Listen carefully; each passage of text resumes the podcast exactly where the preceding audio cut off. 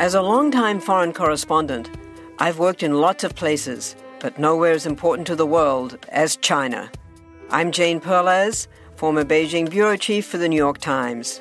Join me on my new podcast, Face Off, U.S. versus China, where I'll take you behind the scenes in the tumultuous U.S.-China relationship. Find Face Off wherever you get your podcasts. The world is constantly changing and transforming. Cut through some of the noise with What's New with Wired, a podcast that goes in depth on the latest news and technology and culture. Their award-winning journalism will help you make sense of what's happening in the world. Listen to What's New with Wired wherever you get your podcasts. That's What's New with Wired wherever you get your podcasts. If you were to ask any random person on the street what it is that they knew about economics, there is a pretty good chance that the first thing they would blurt out would be the words supply and demand. The number of people out there willing and able to buy a good or service versus the number of people out there willing to sell a good or service, all individually vying to get the best price possible. If demand increases, prices increase. If demand falls, prices fall, and vice versa with supply. Now, I know this channel is called Economics Explained, but for most of you watching, all of this should pretty much go without saying. The only issue is that this rosy picture is in no way a reflection of the real world. The price you pay for groceries, that new iPhone, or hey, even the price your employer pays you to do your job, all have a lot less to do with supply and demand than you might expect. This departure from perfect economic assumptions can also tell us a lot about what to actually expect during times of economic turbulence, and properly being able to predict how an economy works in reality can very easily be the difference between riding out an economic storm or being crushed by it. So what is going on here? How are prices decided if not through supply and demand? What does this mean for regular people in the economy?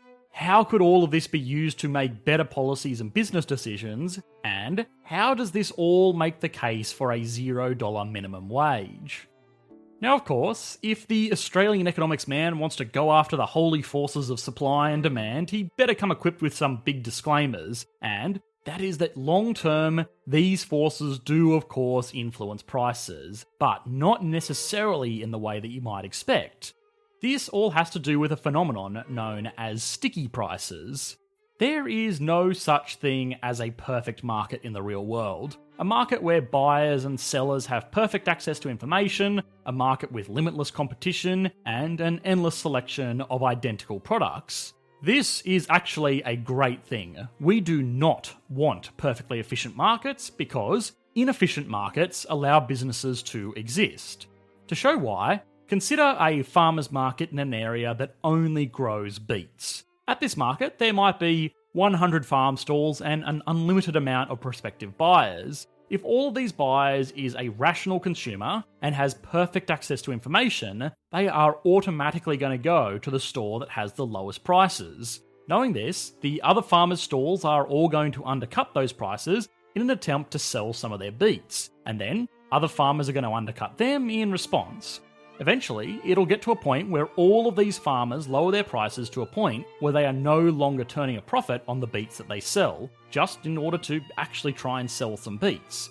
This sounds great for the consumers, who now get to walk away with cost-price beets, but there is a problem.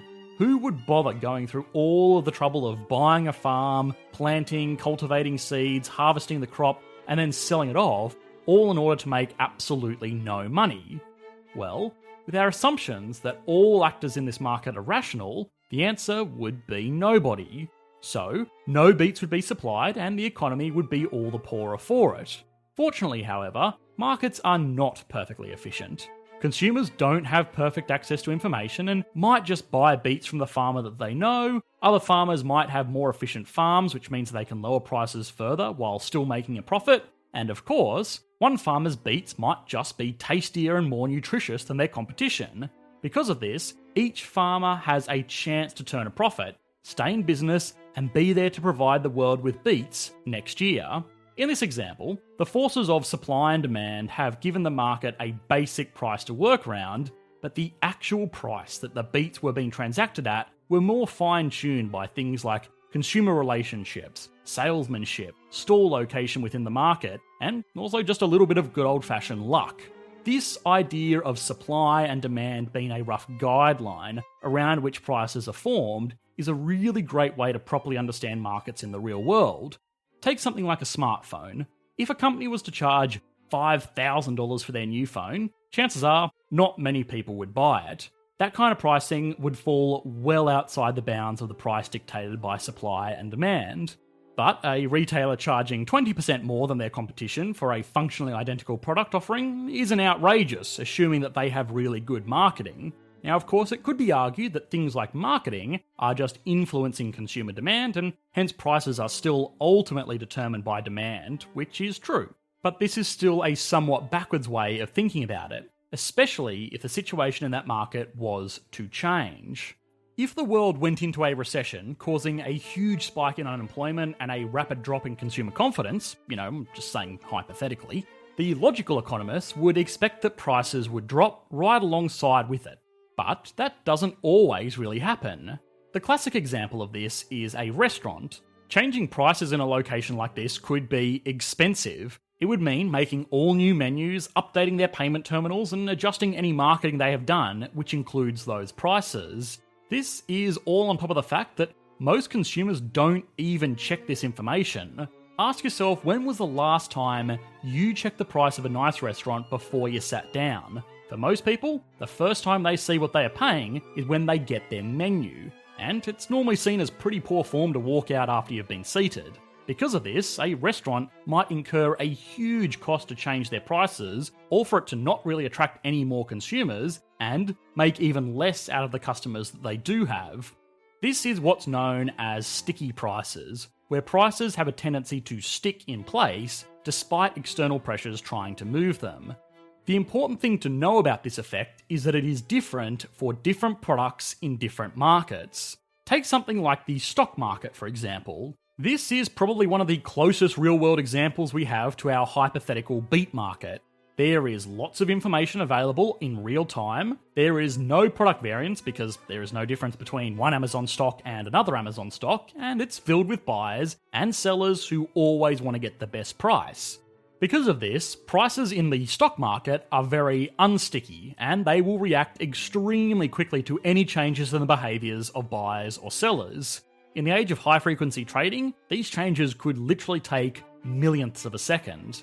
Even then, there are rules and regulations in place that mean the stock market has some level of price stickiness. Traders in these markets have good access to information, but it's not perfect. Things like quarterly earnings reports massively impact stock prices, but they are usually released to the public a good period of time after they are finalised with the accountants that put them together. In fact, even if you did have access to this information, you couldn't actually use it to influence your buying or selling decisions without going to prison for insider trading. Nonetheless, financial markets still have their prices change on a dime as they react to shifts in supply and demand. On the other end of the spectrum are markets that are filled with a lot of emotions, bureaucracy, middlemen, opaque information, and consumers looking for more than just simply getting the best deal. The markets for things like pharmaceuticals and medical treatments are almost completely divorced from our typical understanding of a competitive market influenced by supply and demand. Jake Tran actually made a great video recently on just how complex the pricing of something simple like diabetes medication can be. This is the kind of product that has extremely sticky pricing. Now, overpriced medicine does cause a lot of social issues, but it's unlikely to do something like accelerate a global economic crisis. However, there might be a market where pricing is pushed off course even further, and that is the market for work. The labour market is one of the largest operating markets in the entire world, but it's one that we don't normally think of as a market because, people don't love the idea that they are selling hours in their day for money. Nonetheless, that's effectively what the market is, and companies will pay for services of their employees, and the same general rules apply. Companies will pay a premium for workers of high quality, filled with qualifications and experience, and they will probably also pay a price premium for workers that are marketed better. Gotta make that LinkedIn profile pop. With all of these rigidities, the same issues of price stickiness come into play. In an economic downturn, people naturally spend less money. This is either because they have lost their jobs, so they have less money coming in to spend, or they are fearful they might lose their jobs, so they cut back on spending to try and build up a bit of an emergency fund. In response to this, business revenues will fall and they will be forced to cut down on expenses, the biggest expense normally being personnel. The problem with cutting down on staff salaries is that they are very inflexible. Employment contracts normally have very defined sets of conditions. This much will be done on these days between these hours for this much money. And yes, I know, employers very rarely hold up their end of the bargain around these working hours, but most people let that slide so long as they get paid the amount that they were promised. So, if an employer tried to lower staffing costs by cutting everyone's salaries by 10 or 20%, most employees would, in no uncertain terms, direct them to the location where they could stick their new wages. What this means is that the only option left for the business is to let some staff go. And effectively, this is a lose-lose. The business will be down on manpower and can't create the same output. For the people that do lose their jobs, they will be going out into a very difficult job market, and don't think the reality is any better for the lucky employees who do get to stay on and maintain their old wages. Suddenly, they will need to pick up the slack of their fallen comrades, and they will have much less negotiating power around things like bonuses or pay rises in the future. If these workers are on full-time contracts, they may end up working so many additional unpaid hours that their actual hourly rate would be worse than if they had just taken the pay cut. This is a very clear-cut example of a market failure. The demand for labour shrinks and the supply of available labour rises. If this were a gallon of petrol or a beet, we wouldn't think twice about the price falling. But, due to arbitrary rigidities involved in employing people, the price stays stubbornly high. Of course, the outcome of a market failure is a deadweight loss, which, as the name would suggest, is pretty bad. Go and watch our video on black market economics if you want to know exactly how they work. But even with all of this in mind, ask yourself this question. Your boss walks into your office and says, you have a choice. You and your team take a 20% pay cut, or you have to get rid of whoever the worst performer on your team is. It's one hard conversation with an underperforming employee versus 5 hard conversations with good employees. So, for a lot of managers out there, it's a pretty easy choice to make. Now, there is one big problem. Even if you can get the workforce to agree to a sweeping pay cut, this will massively hinder staff morale. A study of senior personnel managers from a diverse selection of countries found that when this strategy was implemented, a whole lot of bad things happened. Staff turnover increased as high performers jumped ship to competitors that were more than happy to take them on at their previous salaries, and even the workers that remained adopted a mentality that they were only going to be paid 80% of what they previously were, so they are only going to work 80% as hard as they used to. Which, you know what? Honestly, fair enough. Employment standards, unions, minimum wage requirements, employment contracts, severance requirements, not to mention the emotions that come along with tinkering with people's livelihoods, mean that the best economic decisions are rarely made when it comes to employment on an individual, business, or economy-wide level. But surely, there are some solutions. Unemployment needs to be carefully controlled during times of economic uncertainty. But as we have seen, silly humans with their emotions and contracts try their very hardest to create massive market failures. So, the responsibility then turns to governments to try and sort this mess out, while also dealing with all of the other stuff that goes on during a recession. Now, one solution is just to let people out of work claim welfare, but this is of course less than ideal. Welfare won't maintain the quality of life that most employees normally come to expect, causing a drop in living standards and consumer demand, all while being very expensive for the government, while also not actually producing anything for the economy.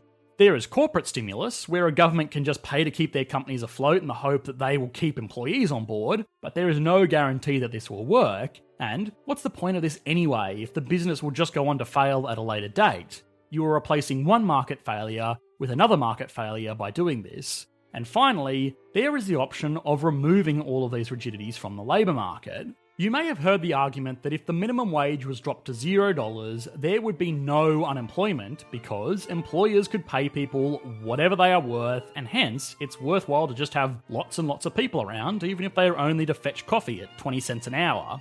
Obviously, it should go without saying that this is a radical solution, And big disclaimer time, it's not a solution I personally think that most economies are ready for, but it's actually true. A $0 minimum wage would lead to zero unemployment. No business would pass up on a super cheap employee so long as they don't actively hurt the company or distract from other employees. Now, the obvious issue with this is that it allows low-skilled or vulnerable employees to be taken advantage of. But here's the thing, businesses only employ people as an absolute last resort. People are expensive and very hard to get rid of if they don't work out. No business is going to hire someone, even at minimum wage, unless they were absolutely sure that that worker was going to make more money for the business than the additional expenses that they create. This is to say that most employees should still be able to negotiate a salary which is at or above minimum wage, but it just offers flexibility to businesses during periods of reduced cash flow. Now, before the downvotes come pouring in, most economists that genuinely advocate for this recommend it come along with another form of protection. As cold-hearted as macroeconomists may be, we don't want to see people starving while working for 50 cents a day, but consider that this policy was introduced with something like a universal basic income. Sure, a business could try to hire someone at 50 cents an hour, but they probably won't have much luck attracting otherwise comfortable workers unless they are either offering a better wage or they are hiring a beer taster. Now, this might still seem like a pretty crazy idea, one that sounds nice in theory but wouldn't work in any developed country it was actually tried in. But consider this. There are actually developed nations in the world today that have very similar systems in place where the government does not interfere with wage pricing. You may even be able to hazard a guess as to what these corporatised wastelands are. And that's right, it's Sweden, Norway, Switzerland, Iceland, and Denmark. Economics may purport to be a science, and maybe it is, but it's certainly not an exact science. Creating good theories and prescribing good policies relies on us realising this fact. Suggesting that the world is going to produce the same results as perfectly little economic models filled with assumptions and rational consumers is silly at best and harmful at worst. I've said it before and I will say it again. Economics is a social study, and being a good economist relies just as heavily on understanding people and their emotions as it does on understanding rigid mathematical models. If this can be done, however, we will be able to work through solutions to problems that will improve the way that we consume, the way that we work, and the way that we live.